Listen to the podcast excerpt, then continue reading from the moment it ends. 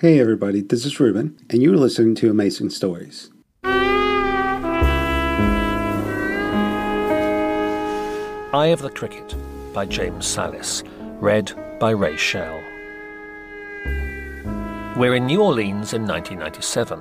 Lew Griffin, writer and teacher, is engaged once again as detective, attempting to discover the whereabouts of a young teenager, Shaun Delaney. We live metaphorically, striving always to match our lives to images we've accepted or imagined for them family man, middle American, true believer. Kendall Gibbs lived this way more than most. Everything about him expressed itself in relationship to one piece of land or another. Using a number Deborah O'Neill gave me, I first tried to reach him at what was apparently an office. A woman answered, White House Properties and when I asked for Mr. Gibbs, suggested I try another number, proving to be a Garden District tour service. There, they thought Gibbs was out looking at a commercial plot on Bayou St. John, after which, to the best of their knowledge, he had no further appointments. Once again, I explained my interest that I was handling a missing persons case and needed to speak with Mr. Gibbs in regard to a recent acquisition, a donut shop at Jackson and Prytania, former donut shop.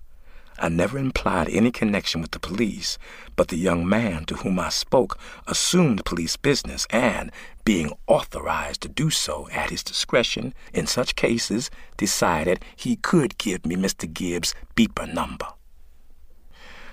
I punched it in, and within the quarter hour had the man himself calling from what sounded like a very busy street. Kendall Gibbs, he said, all one word. Told him who I was, what I wanted. Thing I need most is to get in touch with the manager. There's not one. Assistant manager be the one you'd want. Manager walked out over a year ago. People who own the place think, why pay someone to manage when this assistant's already doing it for scut wages? Guy with Woody Woodpecker hair. Yeah, that's him all right. Keith Leroy. Keep expecting him to go, ha ha ha. Hard worker, though. Boy, was the damn store. I'm keeping him in mind. Something comes up then you'd have an address for him. Near as I know, no one does. Wouldn't give out an address or phone number. You want his beeper or email? Gibbs gave me both, and I thanked him. He said, no problem, any time. Yo, a voice said in the phone five minutes after I beeped. Keith Leroy. What you want with him? I told him briefly, reminded him that we'd met the day before at Tasty D Nut. I remember big guy, black suit, looked like linen, gold silk shirt. You still looking for Shaun? Yes, two days in a row now, off and on. I was setting personal records for dogged persistence. Good to have some continuity in your life. Okay, last few times I saw him, Delaney was hanging out with a guy. Thought he was a friend. I'm sure Delaney didn't have any others, but the guy had that look in his eye. Throw you over for a dollar? You ever get his name? Never came up. He just show up, leaning against the wall, sitting on a customer's car. I asked Delaney who he was, and he said that's my cousin. I told him to tell his cousin to stay off the customer's cars from now on. That it? Why don't you? It was thin. Then I'll try fattening it up. You have my thanks. And you have my you're welcomes. Damn, ain't we a couple of well bred, civilized types?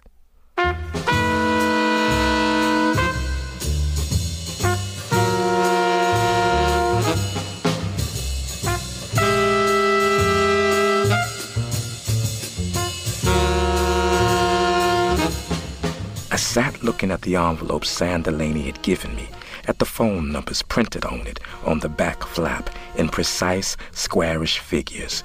Nine times out of ten, the one thing they don't tell you is the very thing you need to know.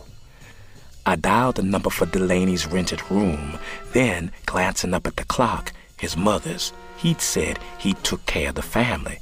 Maybe that included watching the younger kids after school. Baldwin Delaney residence, the eight year old from the sound of it. Could I speak to Sam Delaney? I said. May I ask who's calling? I told her. I see if he's in. He was, and was on the phone in the time it took to hand the receiver over. Mr. Griffin, thank you for calling. You have news? Nothing substantial. Reason I'm calling is to ask you if you know anything about a cousin of Shaun's, guy he's been seen with lately. How lately? I said I wasn't sure. Couple of weeks, maybe. And someone told you this was Shaun's cousin? That's how Shaun identified him to the assistant manager at the donut shop. Yes. Sounded like they might be tight. Getting that way anyhow. Did you get a name? No. I was afraid of that. So afraid that you didn't bother to tell me about it? I guess I thought if I said it aloud, somehow that was going to make it true. So who's this cousin? His name's Armentine Roach. Everyone calls him Army. And he's not a cousin.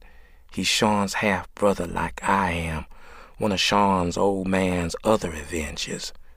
You know him? Much to my displeasure and misfortune, I do.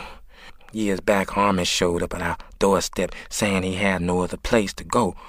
Mom's a pushover, as always, has no idea how she's going to take care of the kids she already has, but never even skips a beat before taking in this new one. How long was he with you? Less than a year. First, money started disappearing from the coffee can in the kitchen, then from Mom's purse. Fifty cents here, a dollar. Then we heard neighbors start complaining. Mail was missing from their box, they say. A few days later, a car got stolen from up the street. Not long after, police came knocking at the door, wanted to know if an Armentine Rouch lived there. This had happened before then. Every place he lived is the kind of thing that usually escalates. Did here too. Cops came by more than once these last months. But then, on one of the rare days Armentine actually went to school, a teacher told him to do something he didn't feel much like doing and wound up with a pair of scissors in his chest. Rouch get tried for that. Yes, sentenced to 20 years, but they told us he'd be out when he hit 21. And you haven't seen him since then, right? No. Okay. For the time being, I guess that's it. Unless you have something else you forgot to tell me. No, I'm sorry. I'll get back to you. I hung up and immediately dialed Don. Here it is, he said after I briefed him. Armentine Army, or R.M. Rouch, went up on attempted second degree, 20 to 30, remanded to LTI by judicial order. That's Louisiana Training Institute, and I have no doubt he was trained there, though not quite the way society intended. Plea bargain? Couldn't. They'd have tried to kick it down to manslaughter, even aggravated assault, but statutes say if the wounds to trunk or head, it's gotta be second degree. He's out. 19th of August, happy birthday. Just like that. Yeah, butterfly time. But we've got an address. Well, I wish I was in New Orleans. I can see it in my dreams.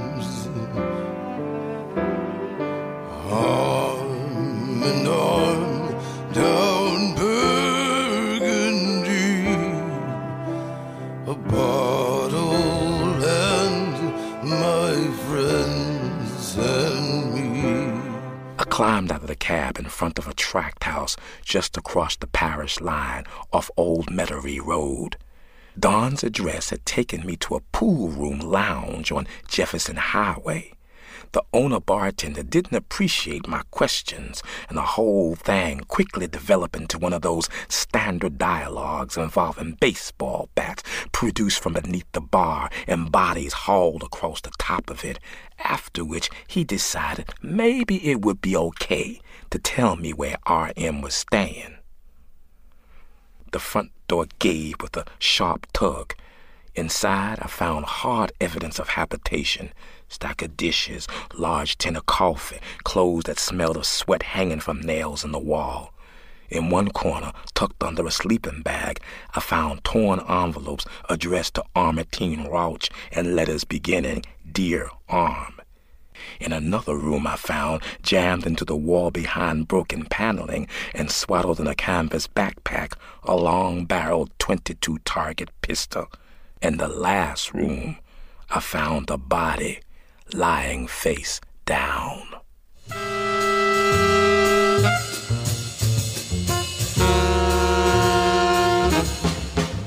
It wasn't Shaun Delaney, but for a moment, for no good reason, I became absolutely certain that it was and couldn't shake the impression. I spent a couple of hours at the sheriff's office out there. In Jefferson Parish, unlike Orleans, it's the sheriff who handles police work. Officers sat across tables from me, staring and served me plastic cups of coffee, foul enough to elicit confession from the staunchest wrongdoer. I gave my statement, survived coffee and stares, and when they finally agreed to put a call through, spoke to Don Walsh. Lew, he said, I've been giving this some thought. What you need to work on is finding live bodies for a change, maybe even the ones you're actually looking for. Good point. Let me talk to whoever's running the show. His brief conversation gained my release and a ride home in one of the patrol cars, nor did they make me drink any more coffee. A note from Norm Marcus pushed under my door told me the kids on bikes had struck again, snatching a 70 year old woman's purse and pushing her off the curb. Her leg snapped when she went down. Having then fed that and drank two cups of scalding tea in the rocker by the window that early Thursday morning, I was still thinking of the body and of Claire.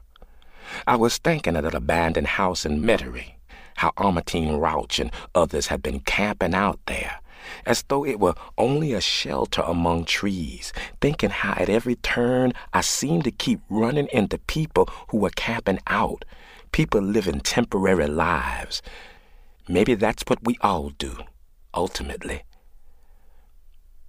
I was thinking, too, as I rarely did, of my mother.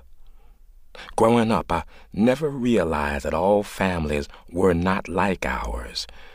My mother had withdrawn from the world, walled herself within exacting rituals of breakfast, job, dinner, housework, church, sleep.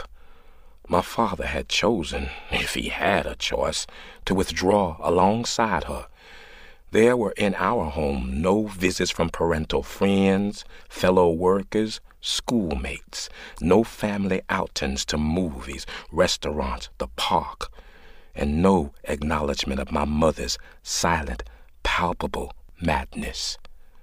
Only years later did I begin to understand how strange and distorted that life was, distorted in ways no lens can ever correct, and how deeply scored by it I had been. I once loved a man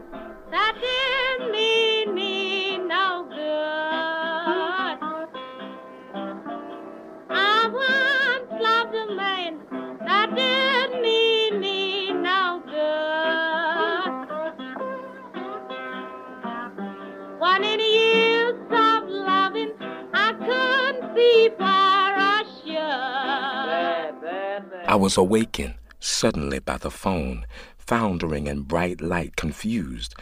I pushed my way up and out of the rocker. I'm afraid I have further bad news for you, said Richard Garces. You ready for it? I have a choice. You're missing. Um, what? Your guy over at University Hospital, the one that claims he's Lew Griffin, he's gone. He's what? He went AWOL last night, sometime between about four and six. And no one saw him? Kinda hard to believe no one would notice shape he was in. I'm surprised he could even walk. Yeah, everyone is. But people do the damnest things all the time, things you never thought they'd be capable of.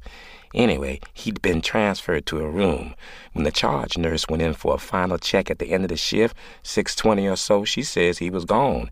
His IV had been pulled out and was dripping onto the floor. He took along toothpaste and toothbrush from a kit the hospital issued patients, left the razor and everything else behind.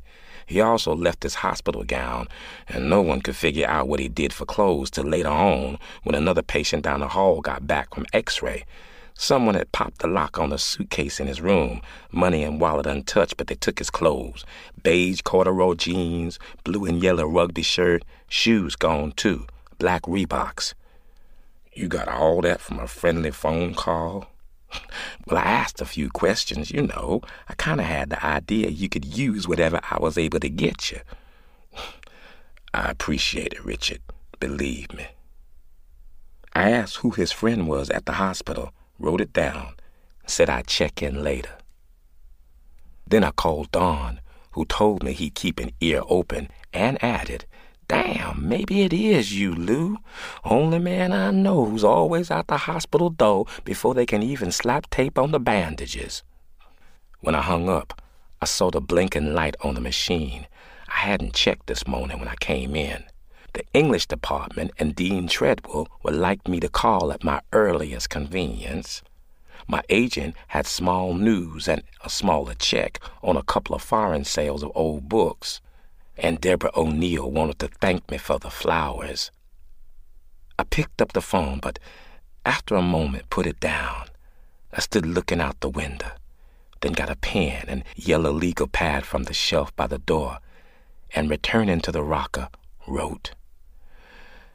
This was the first time I saw her, wearing a red dress. She came in from the darkness. We were almost alone there in the small cafe barely pausing, looking up only once or twice. I wrote for four hours.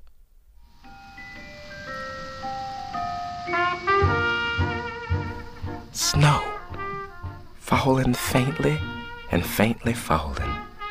Beginning Wednesday afternoon as I headed home from the florist on Prytania, continuing on into the evening as I sat remembering Claire's death, then through the night and into Thursday morning, as I sat by the window writing about Laverne, temperatures had dropped like a kid cannonballing off a high dive. I only remember seeing snow one other time all these years, Deborah O'Neill sat across from me. She wore a long print skirt, sleeveless t shirt, and vest. I'd been in town a week or so. That afternoon, I was sitting out on the balcony with a cup of coffee wrapped up in a blanket, trying to, to make some kind of sense of things. The husband I'd left behind in Florida, the man I'd moved here with, a night shift job I hated. All these voices I kept hearing inside my head. They weren't talking to me, but they were definitely talking to someone. We sat across from one another, watching snow fall. Myself out the restaurant's front window, she in mirrors along the side, above tile. The waitress slid bowls of steaming gumbo off her tray, dropped a handful of packaged crackers between. And did you ever manage to make sense of things? For a moment she was silent. No. There was something about the snow, I don't know, but it made things, struggling to understand them, seem less important. Because Whatever I did, whatever any of us did, that snow was going to go right on falling on all the living and the dead. She looked at me. Yes, exactly. And scooping up a spoonful of soup, blew across it. That's what I thought the voices were for a long time. People who had died but were still around, who couldn't let go? I thought I was the only one able to hear them, or that for some reason they could only get through to me, like I was the crystal in a homemade radio wound with wires. Other times I just thought I must be crazy. But obviously, at some point, you decided you weren't. She nodded. They really were ghosts in a way, I suppose. People trying to speak to come into being through me. With time, I learned that I could put them in place, let them live there. I had called and asked Deborah O'Neill if she'd like to meet me for dinner at Casamento's on Magazine, just off Napoleon. If she were free, that is, or could arrange it. I didn't know her schedule. I'm glad you called, she said. I didn't think you would. Another spoonful of soup, half a buttered cracker. I hoped you would. You left the man you moved here with, I take it. That same afternoon. I was sitting at the kitchen table with my bags packed when he got home from work. The snow hadn't stuck, but there was a thin layer of ice on everything. I remember how it broke on the steps as I walked down them. I've lived alone ever since. How long? Almost ten years, though I have to think, my God, how is that possible? I was 20 when we moved here. Last month, I turned 30. What about you? Did I live alone? Yes, even when I was living with someone, if Laverne had been right, and she was about most things. I told Deborah briefly about Laverne. Maybe not so briefly. She sounds like an amazing woman. She was. We talked on about what I did and had done for a living all these years. Deborah asked if she could have a glass of wine, and I said, of course, ordering coffee for myself. Well, whatever else it may have been, Lewis, you can never complain that your life's been boring. A United cab pulled up out front and honked. So tell me, Detective Griffin, are you on a manhunt tonight? No, I said, looking about me. No, I'm not. Baby, come go home with me. Baby, come go home with me. Don Walsh's call at 8 in the morning hauled me from a dream and informed me that the body I'd found out on Old Metairie Road belonged to one Darrell Anthony Payne, Dapper or Dap to his friends from his initials and looks both, apparently. He was, or had been, a model. Put himself through two years of school up at Tulane on what he made modeling clothes for mail order catalogs, with plenty left over for a fancy apartment overlooking St. Charles, a vintage MG Roadster, and holidays in Mexico. But then something happened. Something changed. You looked at his life. It was like reading a piece of paper held over a candle, everything turning brown, burning through from the center, coming apart. All of a sudden, there was never enough money. Payments on credit cards got later, smaller, while finance charges kicked them into overdrive. Rent got paid only on demand, and Darrell was out hustling jobs, TV commercials, trade shows that he wouldn't have touched with gloves on a year ago. Beginning to look familiar? Walsh said. Gambling or drugs, a second life. You got it. We know of any connection between this guy and Armatine Rouch. Nothing on paper. Payne was on a long slide down, though, no doubt about that. Maybe he just fetched up against Rouch somewhere along his way. Kind of thing happens. I touched base with our regular snitches, sent some pigeons out. I'll let you know what they bring back. Thanks, Don. I'll be in touch. He made no reply, but the connection stayed open. Behind him, I heard the usual noise and bustle ringing phones, raised voices, a steady low rumble like the sea. Don? Hmm? There's something else? Nah, not really. I heard him sip noisily from his purple, green, and gold Mardi Gras mug that read, It's a bitch, I figured. It's Danny. He wasn't there when I got home Tuesday night, and I haven't heard from him since. I waited. Not the first time, of course, not by a long shot. No, but you know that. I knew, just as I knew Don's pain. There wasn't much I could do about either. So what am I worried about, right? Maybe things will work out, Don.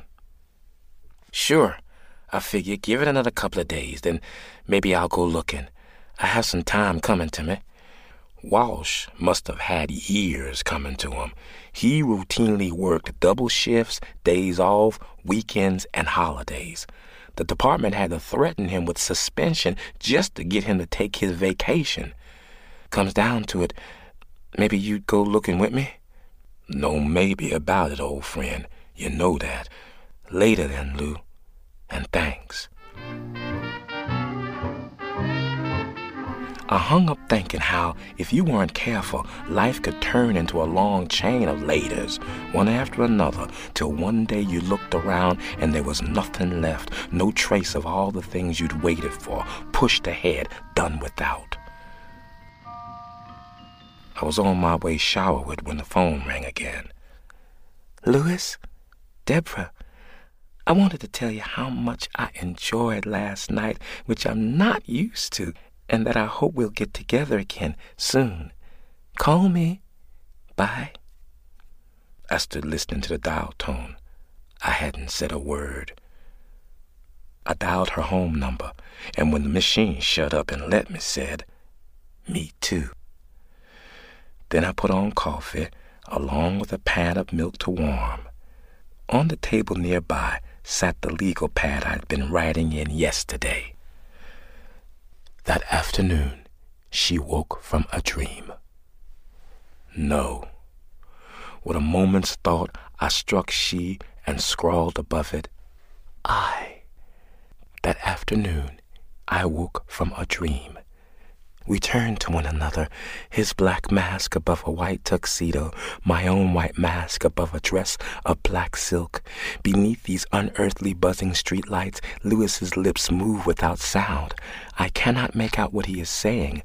I reach for him, my hand huge as a sky. His face recedes from me, like a train pulling slowly away. When I was done, I went back through what I had written before and changed it all to first person. I had no idea any longer what it was I might be writing memoir, essay, biography, fiction, but I found as well that I didn't care. Often before, I'd written close to my life and at the same time from a distance what was true, what was not true or true perhaps in some sense having little to do with mimicry, fact, accurate tracings of our lives. There were deeper currents, deeper connections, surely. I fumbled after them. As for the kitchen came the smell of burning milk.